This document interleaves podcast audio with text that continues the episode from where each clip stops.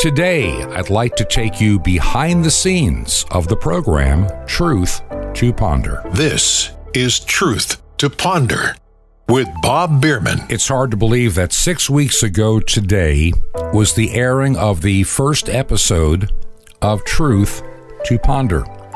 Six weeks, 30 some odd programs already done. During this time, we've had a number of guests. We've done some solo programs like I'm like I'm doing today, but I want to get you to understand what made this show come about and what I'm thinking about as I'm looking toward the future. And I'd love to have your input and ideas. I started doing a program of this nature, man, it's got to be five and a half years ago. And it was just a weekend program. And I used to complain sometimes, I hate to say it, that just doing that one hour program, the production time, the, the distribution, the editing, all the little details that go with it, well, it can be very overwhelming. And I'm trying to be somewhat self, you know, semi retired so I could have time to do other things that are important in this life, in this world. The events of this year is what triggered the idea of a program like Truth to Ponder. I'm one of those that recognizes that that podcasting is a growing medium among many people.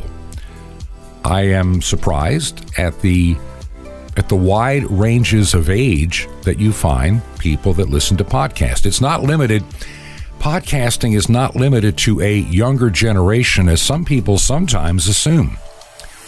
I'm finding people that are my age, some a little bit older.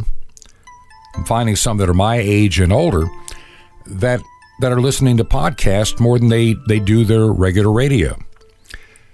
We have a wonderful amount of technology, and, and I know that some of this technology can be at risk in difficult times. And I'll get to that in just a moment. But for now, our world, whether we want to agree or not, is using the internet pipeline for so much of our, our lives, our business, our transactions, our communications. Now, whether that's a good thing in the long run, I'm not going to, I don't think that it is if it's 100% solo into one, you know, putting all your eggs in one basket. I still believe in legacy technology, but I believe that we should use those platforms that we can use in sharing information and truth. The idea came to me to consider doing a program like Truth to Ponder. Actually, when I was doing some work earlier this year, came out of retirement to help a county with their emergency management response to the to this COVID-19 pandemic during that time, I, I realized very quickly there was a whole lot of information out there that was either incomplete or intentionally, well, let's put it this way, put in words and expressions to to instill lots of panic. A lot of the information that was getting out there that I could see, and remember, I'm seeing more information than most people do, and even a lot of reporters will ever find. And the narrative the people and the public are getting is not always accurate. Let's go back to the beginning of the pandemic. Like I say, these are the things that got me thinking about doing such a program. We were told because of a faulty model that millions of people were going to die in the United States. Well, that never happened. At the time of this recording, we're about 210,000, something like that, in a country of 331 million people. And out of the deaths, even the CDC admits that 94% of them had comorbidities, meaning not just being overweight. That's a risk factor. There's a difference between a comorbidity and a risk factor. A comorbidity all by itself can kill you, We're talking severe heart disease. We're talking cancer. We're talking something more than just being a little overweight or perhaps being a little bit older. Wasn't that long ago I shared with you some numbers on on what the fatality rate is based upon age groupings and you know we we have all these people so afraid of our children dying if they go back to school when the reality is that the survival rate for those under 20 is basically 99.9997%. And it may actually even be better than that. That's our guesstimate. Which means the survival rate for those under 20, and I saw a lot of the media get really bent out of shape not long ago. The survival rate for those under 20 is much higher than it is for the same group if they have the flu. Let me make that clear. For those under 20, the flu every year is vastly more deadly than COVID 19. And the same pretty well holds true to people literally up to 49 years of age. It's about the same. It, it increases slightly for those in my age bracket, basically in their mid 60s to early 70s, but not by much. And it goes up to about mm, 95% survival rate now for those over 74. Amazing. People that have been 102 years of age have survived this because they didn't have any comorbidities. And we're not talking risk. So, a lot of the information that gets out there is hyped up in such a way to keep us in fear. The world is going to die. The world is going to be infected. The world, the world, and the United States and I, I have to wonder how much, how much of this pandemic has been misused for political and nefarious purposes. One of the things that I, and we'll get into the pandemic stuff in a few minutes, just a couple of things that I kind of ran across that just caught my attention. These are just easy, you can look them up yourself, you can find it the little bit of information I'm going to pass along. I will tell you up front that COVID 19, like any virus, has its potential to be dangerous to some people.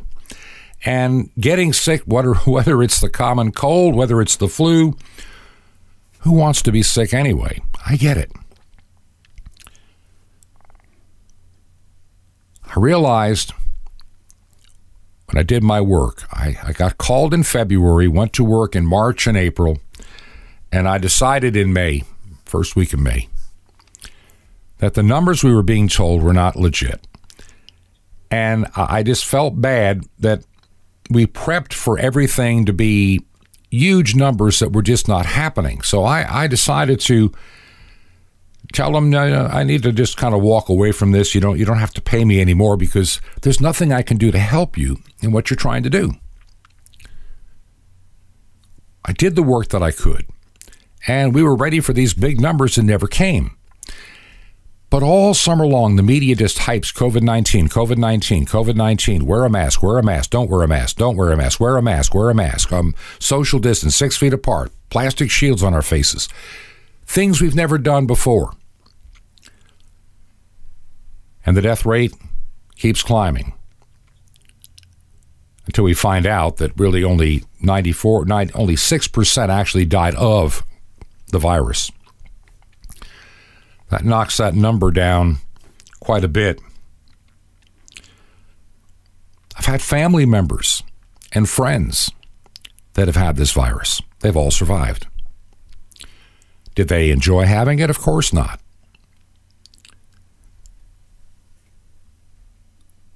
I realized I realized in, in May I can't reach everybody in the United States. And other people that do some of the same things that I'm doing can only reach so many people. But I can do my little part. Whether it's a dozen, whether it's a hundred, whether it's a thousand, whether it's 50,000 people, I don't know. I don't care. My initial concept for the program was not to do a radio show like I'm doing now. I was going to keep the weekend radio show the way it was, your weekend show.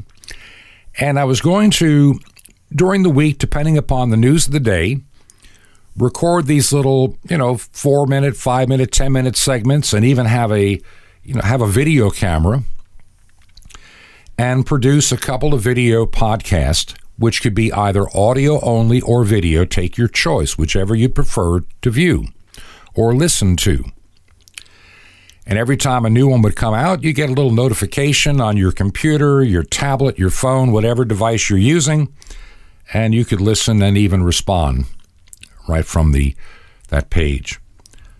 I even thought about doing some of them live on occasion. But as the days went by, and I would I couldn't get motivated to start the program. I, I kept saying, "Yeah, I got to get started." I even purchased a green screen to put behind me in my little office here in Georgia. So instead of seeing this blank wall, I could put something up there, whether it's a graphic or there's something behind me, like they do on pretty much most of the TV news programs these days, just to make it a better eye appeal. And then I could also edit in some video.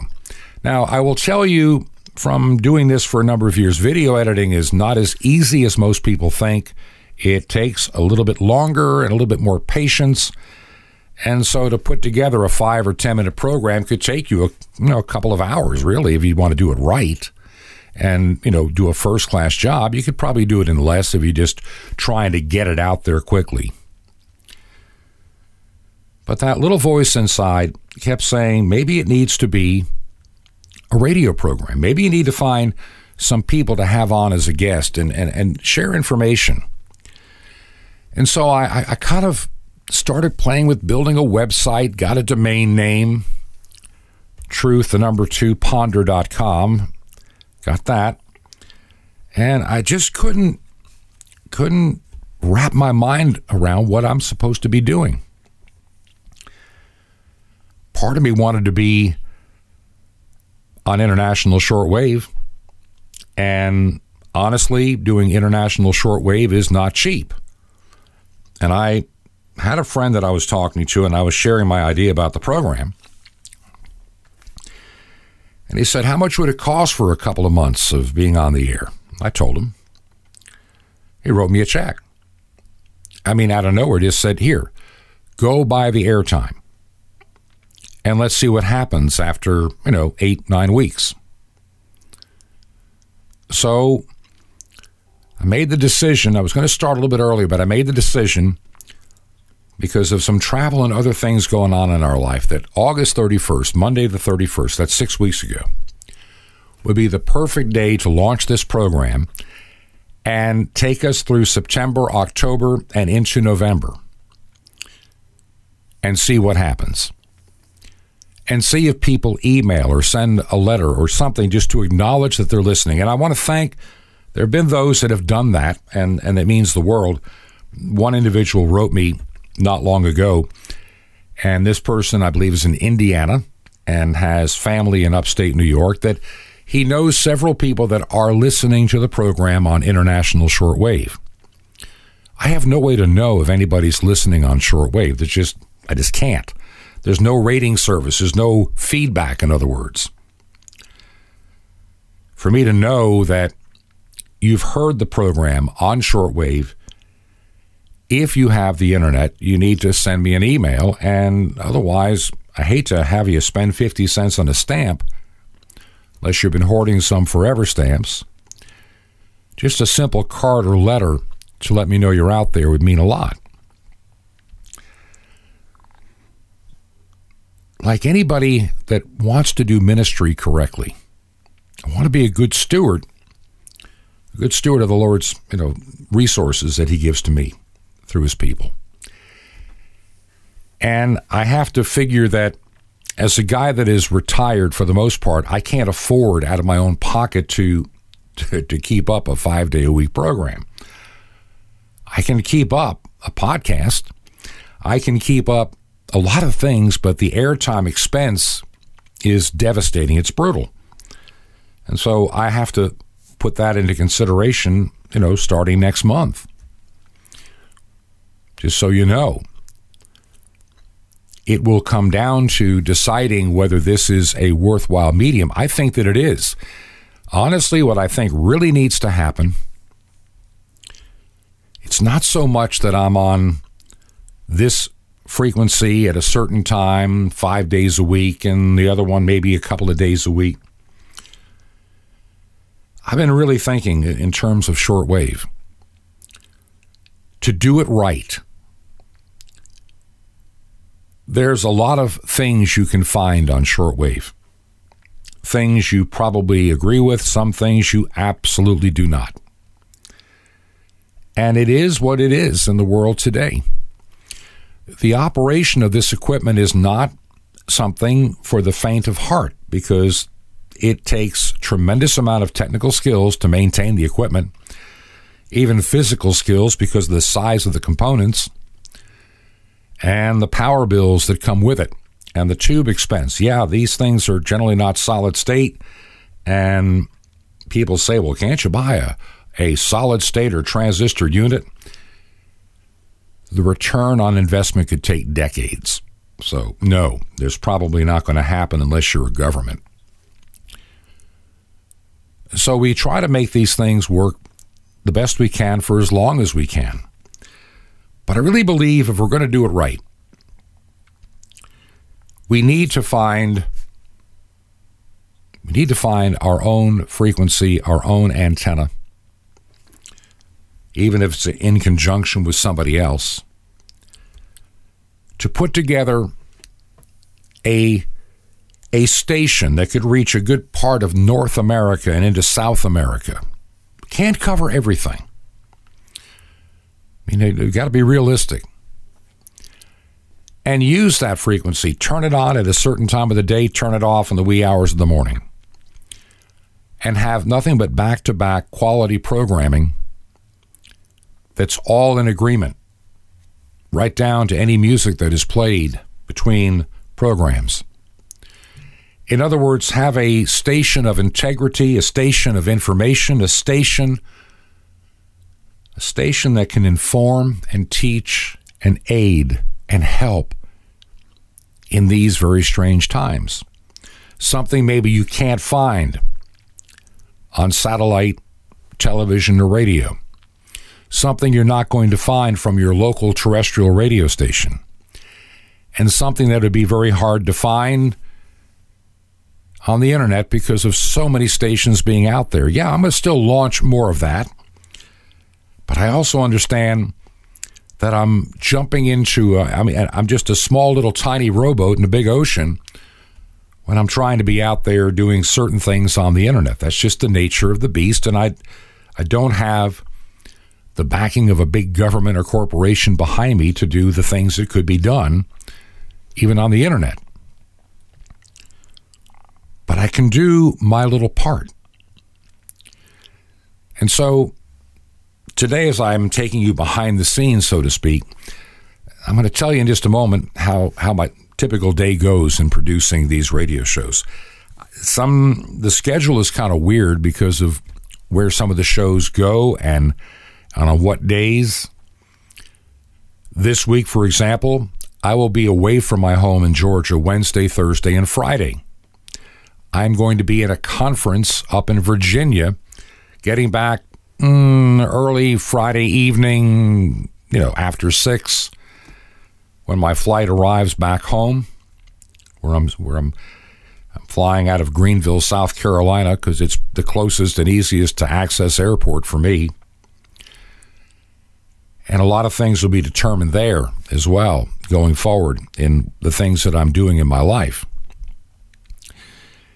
For me, this period of time, the remainder of the year 2020, is to make some hard decisions on the things that I can and cannot do, the things that I'm equipped to help with.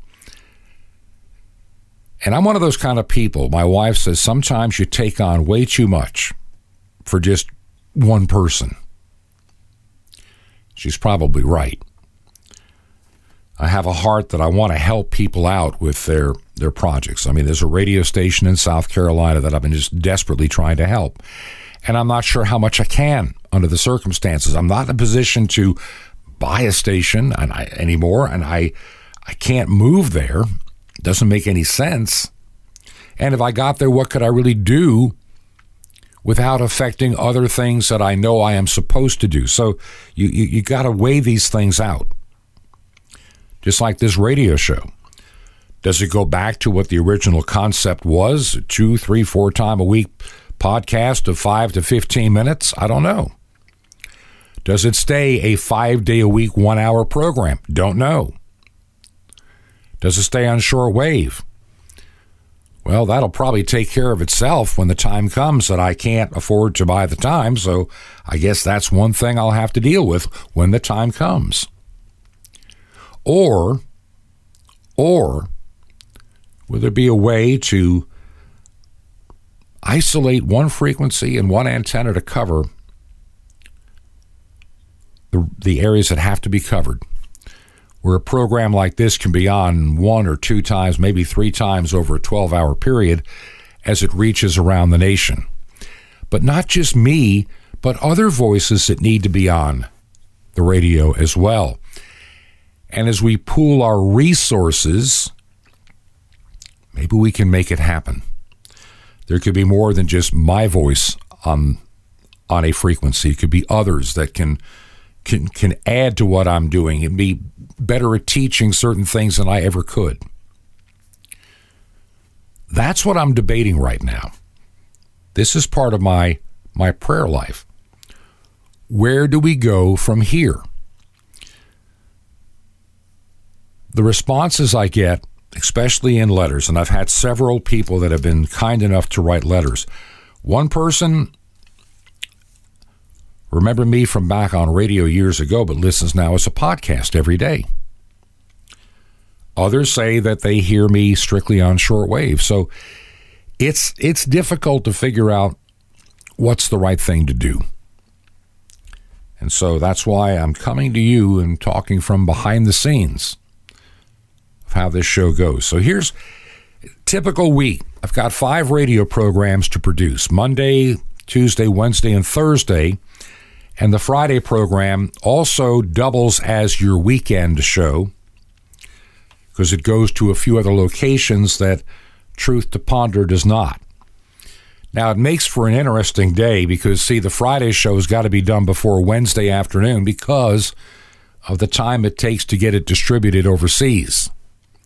So I've got to deal with basically Monday's program is sometimes started on Friday and then Tuesday's program is started on Monday and finished with the Monday show. Then I spend Tuesday actually recording the weekend show to get it out by Wednesday. So I'm the guy that all I do the editing, I do the interviews, the research, the distribution, uh, the bookkeeping, everything. It's a one man show. I mean, I've worked for ministries where there are people you have doing research and you have other people doing distribution and other people doing, you know, what they call development. In, in other words, raising the funds to keep it going. I don't have any of those luxuries. It's just me and my wife and my two little dogs up here. But I'm trying to be obedient in sharing important information with you each and every day. That's why I do this this program. I just feel the need to do it. Sometimes, some days I can get the show done in a couple of hours, maybe 3. Sometimes it takes half or more of the day. And then other things that I've promised to do get dropped by the wayside. I have debated since the beginning of this program. I, am looking and I'm I've been spending a little bit to help others to get involved. Maybe it should be more than just me.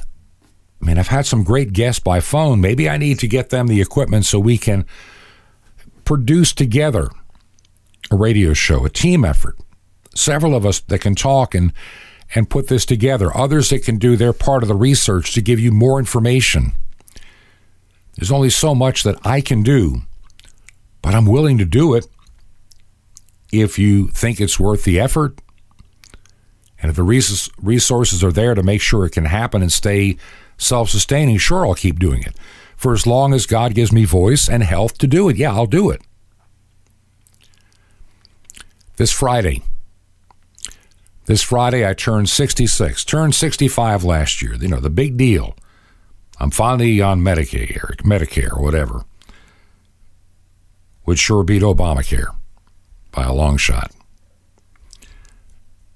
I know some of you that have gone through that, where you hit a point in life after 55 or 56 and something happens to your job and suddenly you're not making as much as you did and now you're having to pay more of a health uh, care cost. You make too little to live on but too much to get help. And I've met a lot of people like that. You too little to live on and uh, but too much to get any help. And I, I, we found ourselves in that boat for, for quite a while. It happens. And with this pandemic, I'm sure that a lot of people's finances have been deeply impacted. I mean, terribly impacted. So, in a typical day, I get up. I, I my wife says, you know, you're going to strain your eyes. I, I'm reading news sites from all over the world, trying to get a handle, and I'm trying to look for people that I can even bring on the program and try to give you some information you can use. There are three things I believe in. Number one, I, I still believe in the power of shortwave radio and even some legacy technology like even local AM stations. They can have a significant voice in the in the new world order that will unravel in time. The internet's still a powerful tool. And as long as you stay away from being on the big tech platforms like Facebook, YouTube, and others, and Twitter, as long as you're not dependent upon them and you can isolate your program on servers where you have control we can do a lot for a long time yet to come.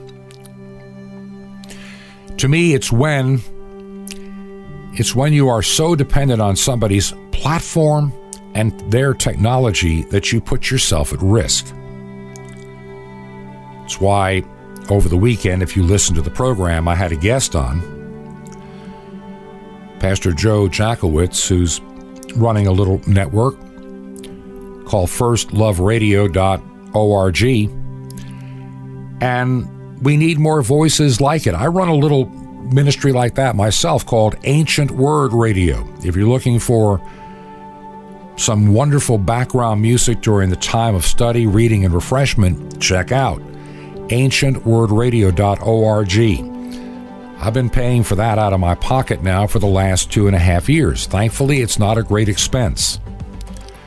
I'm thinking about launching one or two more of these voices for, for some teaching, some information, and helps in your daily life. We're coming into a new time. No doubt about it. We're going to be talking about that in the next next half of the program. But if you believe in what I'm doing, I need to just just let me know you're out there. And you can go to the website truth the number 2 ponder.com. Truth the number 2 ponder.com. You can send an email if you wanted just the email address. It's real simple bob at truth, the number two, ponder.com. Truth to ponder.com. And if you still like using regular U.S. mail, you're welcome to do that too. Real easy. You can reach me at Bob. Just put the first name down. The last name is Bierman, which a lot of people can't spell, so don't worry about it. And and just put on there the address is 21 Berkshire Lane, 21 Berkshire, B E R K S H I R E Lane, Berkshire Lane. Then add a little number 263 on that same line. And the reason is uh, we have a little post office set up here in our little small, tiny community and that's the box they like to use at our little tiny substation. So it's 21 Berkshire Lane, number 263, in Sky Valley, two words, Sky Valley, Georgia zip code 30537. That's 30537 in the USA. 21 Berkshire Lane, number 263, Sky Valley, Georgia 30537. We're going to take a break and we will be back to talk a little bit more behind the scenes and then some things that I'm running across that'll make you kind of think about what you're hearing in the media. This is Truth to Ponder with Bob Biermann.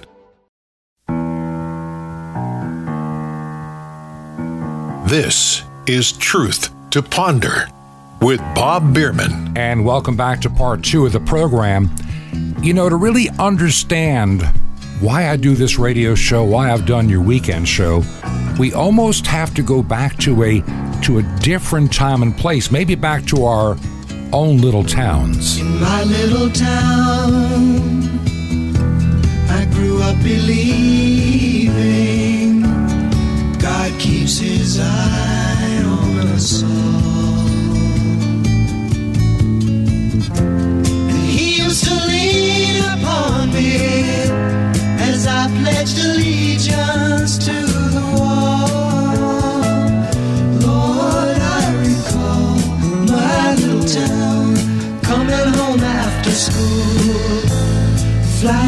bike past the gates of the factories.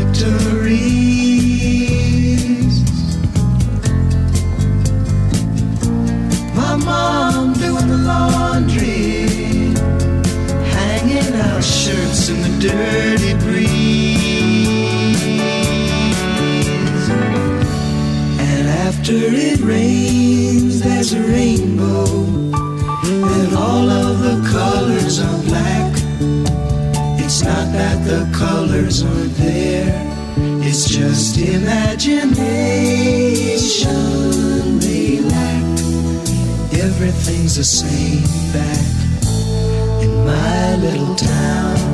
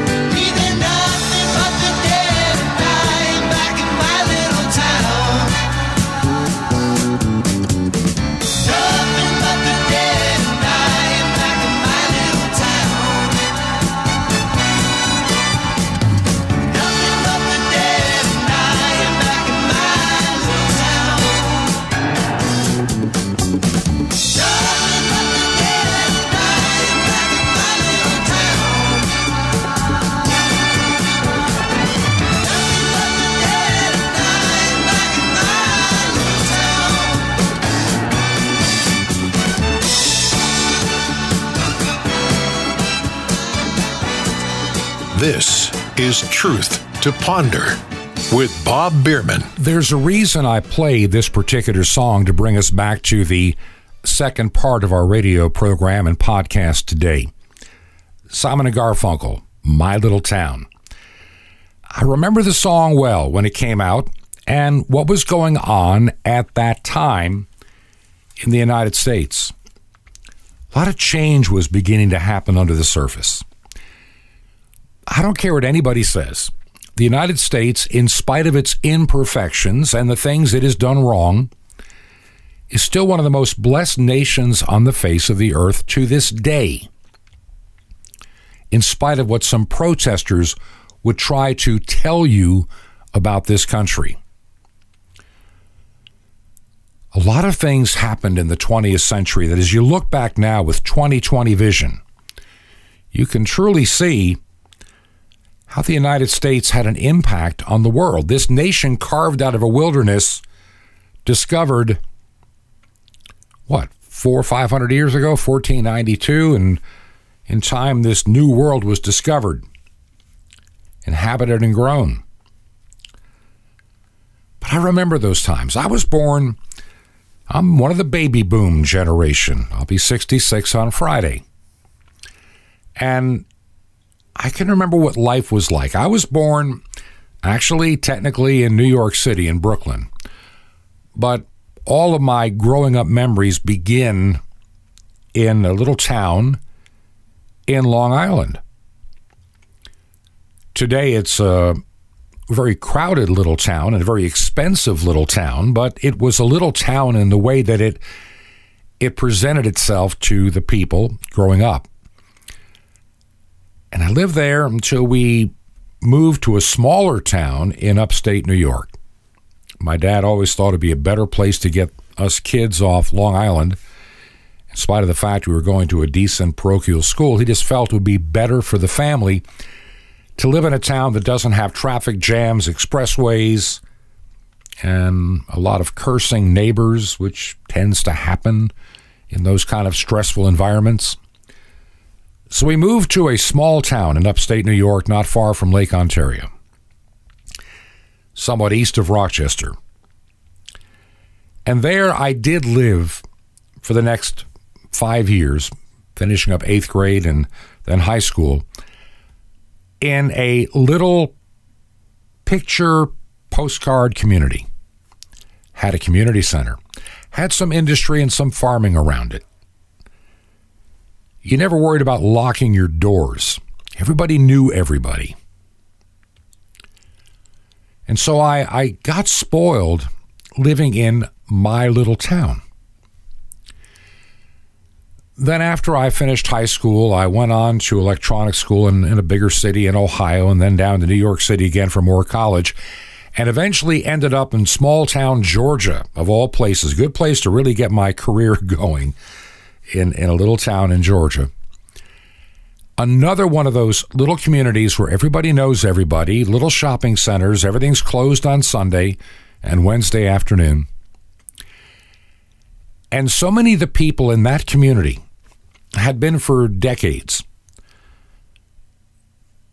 You either worked on a farm somewhere out in the country or one of the industries in the little town.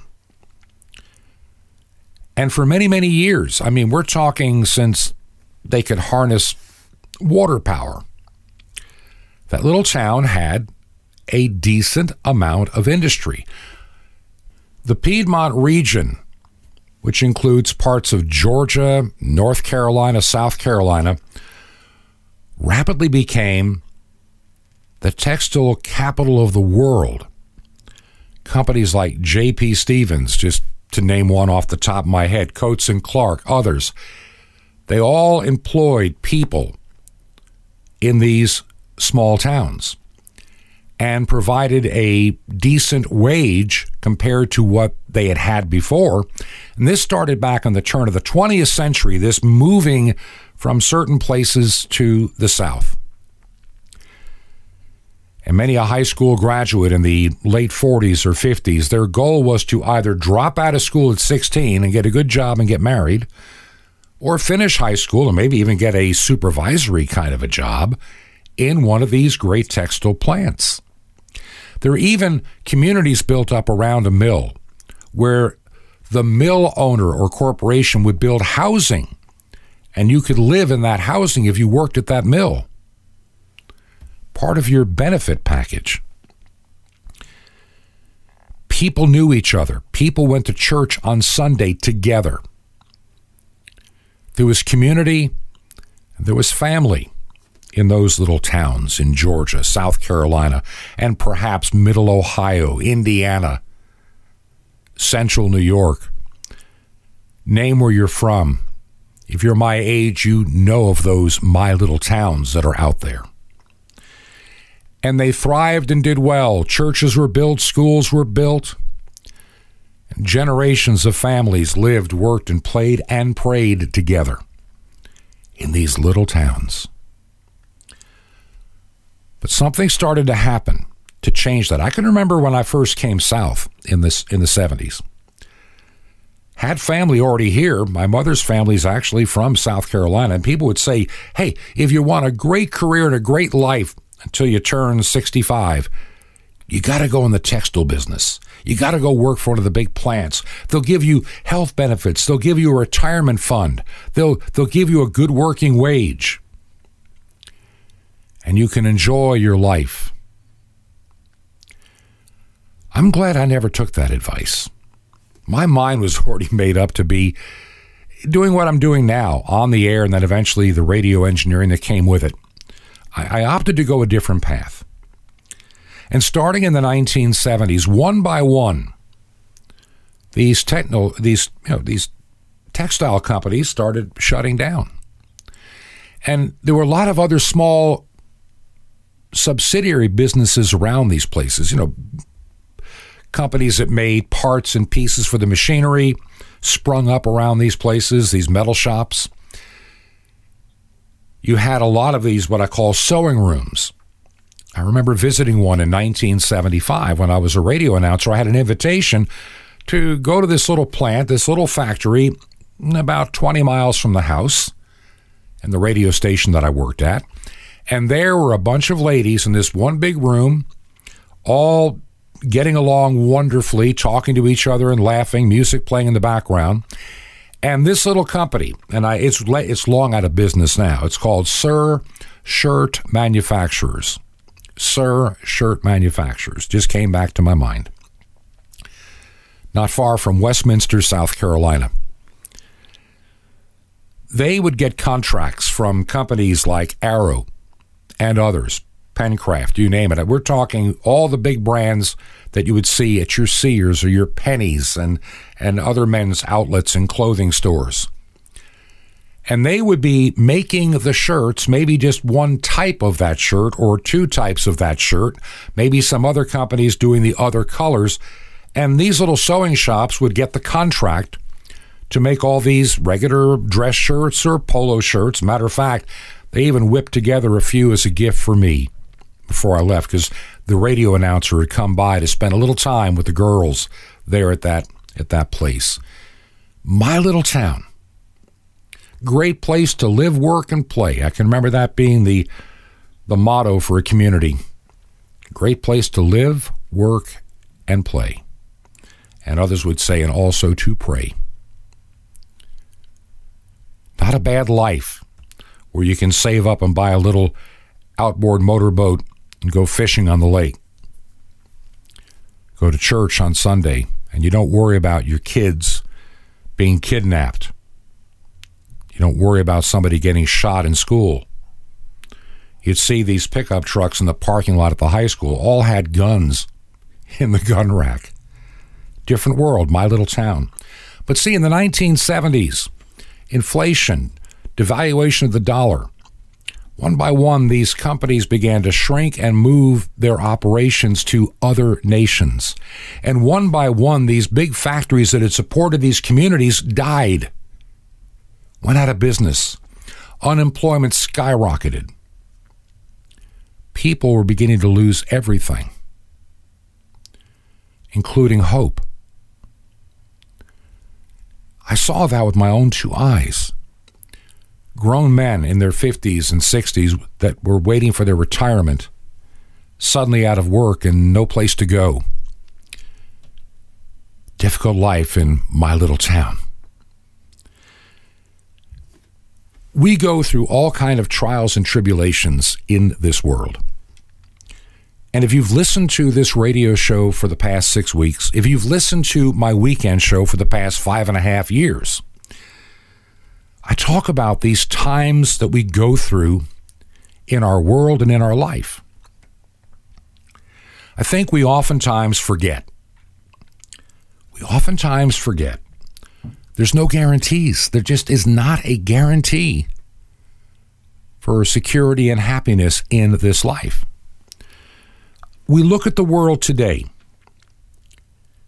and some people may rightfully think that this could be the Great Tribulation. Maybe it is. I'm not going to say that it is. I never would. I don't know. I've used the analogy. If you lived in Poland in 1939, you would have thought it is the Great Tribulation when the Blitzkrieg hit. If you lived in Crimea during World War I, you would have thought this is the Great Tribulation. If you lived in a lot of places over the past 200 years, 300 years, Europe in 13 whatever when they had the when they had the plague and over a third of the people died. You would have said, "Lord, this is this the great tribulation? Are these the bowls of wrath being poured upon the earth?" For those that lived in these my little towns, back in the 70s. For some, they thought this is the beginning of the end. Life as they knew it was going to be over and disappear literally forever. Today, we are in a time that I think it is unique, even compared to the First and Second World War. Since before the First World War, since the time of the Roman Empire, there's always been this desire for a one world government. There have always been those that want that kind of power over other people's lives. They believe they're entitled. They believe that they are the elite. They believe that everybody else is there to serve their financial interest.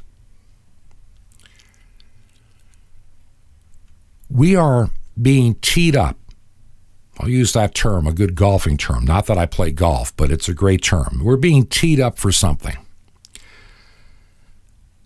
Over the course of the last several months, I've talked often about the politics of a pandemic. I'm not a pandemic de- denier, don't get me wrong. This coronavirus, SARS CoV 2, can be deadly to some people. But the most deadly aspect of this virus is the fear that it puts into the hearts of people. The fear is more deadly than the virus itself. Let me say that again. I want you to make sure you did not misunderstand me. The fear of this virus is more deadly than the virus itself. The numbers prove it. The millions we were told would die just in the United States has not happened and will not happen it will be interesting to see how we are propping this up. I can remember, I can remember, and how quickly we forget. And people in politics, they play on the fact that most people that vote have extremely short and limited memories and don't pay a whole lot of attention to everything, just bits and pieces and sound bites, and thus they are easily manipulated.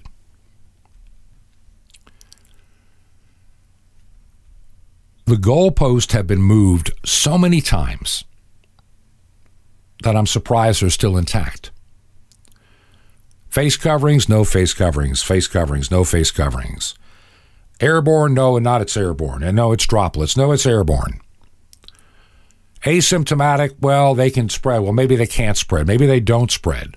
Maybe the tests are giving many false positives. You know, all the goalposts keep changing on this. But if you notice something, and I did early on, and it, it just hit me one morning, I go back to March, April, and May, and even to the beginning of June. And in my feed, in some of the news stuff that I look at, it was always a daily number of new infections and new people dying. Every day. Whether it's in my little town or in the country or the state, we saw these huge, huge numbers. A thousand people died today. 2,000 people died today. You don't hear that part much anymore. Now it's all infections. We had 2,000 new infections in this region today. How many died? No one says much. CBS News made complete idiots of themselves when they were showing scenes from an Italian hospital trying to claim that these overrun hospitals were in New York City, when New York City had plenty of bed space had a hospital boat waiting for people to come on board and a bunch of military stand up hospitals at the Jacob Javits Center up in New York in the city that never got really used at all, that all got dismantled by the summertime because we never had the surge that we were told we would have. And as more testing comes out, more infections are found. And I really believe in some places, now listen to me carefully, listen carefully. In a state like New York, where the virus ran through, especially in the metropolitan New York area, the number of people going to the hospital and dying has just dropped off to nil. But they test a lot of people and they find what they think is a lot of virus. Back when we started doing testing, it was not uncommon to have 25 to 40% of the tests come back positive. Now, with all this extreme testing, to me, the numbers of 9% positive seem rather high. And then in places like New York that are trying to keep the pandemic alive between now and November the 3rd, don't ever forget that. Those that are trying to keep the virus alive until November the 3rd. In some community in Queens or Brooklyn, some little zip code, some little confined area, 3% of the tests came back positive. So now that's a crisis. Nobody's in the hospital, nobody's dying, there's virtually nobody sick. But because they broke the 3% line, we have to lock down again. We have to deprive you of your freedom again. You can't worship. We'll shut your synagogue or church down. We'll plow it down with a bulldozer. Now, if you want to protest with Black Lives Matter, that's that's fine. Go ahead.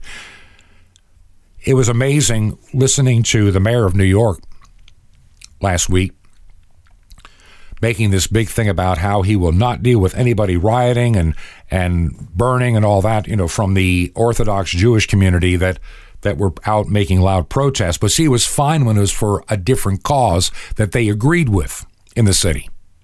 There, they could topple and burn police cars, throw Molotov cocktails at police officers, bust the windows of, on Fifth Avenue, because that was a cause that they considered righteous. But your constitutional right to worship is immaterial. I've often had a, my one guest on. We're going to be having him on this week too, and hopefully we'll be able to do it with uh, a whole different setup, and it'll sound a lot better. We talk about the underlying news behind the news of these headlines. You know, this pandemic, I don't like to say I'm not a conspiracy kind of guy. And if you know me well enough, you know that I'm really not. But you got to wonder when, when you hear things like 2017. Right after President Trump took over, Dr. Anthony Fauci said there is no question there's going to be a challenge at some point of a surprise outbreak of some kind of an infectious disease or virus. True story. Easy to verify. You know, a lot of medical doctors are now calling the pandemic a global crime and a and a world dictatorship without a sanitary excuse. There's this top-down control in many states, and I think they enjoy it. I mean, Governor Newsom last week, um, between chewing, you put your face mask back on and off in a restaurant. This is the kind of silliness, and I think they delight in this new power over you. Not that it applies to them, it never does. It never does. But they, I think, enjoy running your life. The one thing that we have to remember with these governors like uh, Gretchen up in uh, Michigan and others, and Cuomo in New York, they're still getting their paycheck. They can lock you down, shut down your business, kill your restaurant, put you in poverty, yet they're still eating their great dinners at home in a governor's mansion. And their paycheck is still coming. And if their family works for government, they're still getting paid. Remember those in your county government and your city governments, your state and federal, their paychecks are their paychecks are unscathed. They're still getting them. And so they don't understand why you're having a hard time making ends meet when your livelihood has been shut down. Your pro- your productivity destroyed. They don't get it because they've got theirs. Do you believe in what I'm trying to do? Tomorrow we're going to get back to more of a normal show. But do you believe in what I'm trying to do here with this program? Let me know. Go to the website Truth to Ponder. That's truth, the number two, ponder.com. Our mailing address, of course, is real easy. Up here in Georgia right now, and that's where we'll be for another month or so. My name is Bob Biermann, B I E R M A N N. That's 21 Berkshire Lane, B E R K S H I R E. Add the number 263 to that. That helps our little post office here. In Sky Valley, Georgia, the zip code is 30537. One more time 21 Berkshire Lane, number 263, Sky Valley, Georgia, the zip code 30537 in the USA. We'll see you tomorrow. This has been Truth to Ponder with Bob Biermann. To find out more, visit our website, truth, the number two, and the word ponder.com. That's truth, the number two, ponder.com. Truth to ponder, shining the light of truth in a darkening world.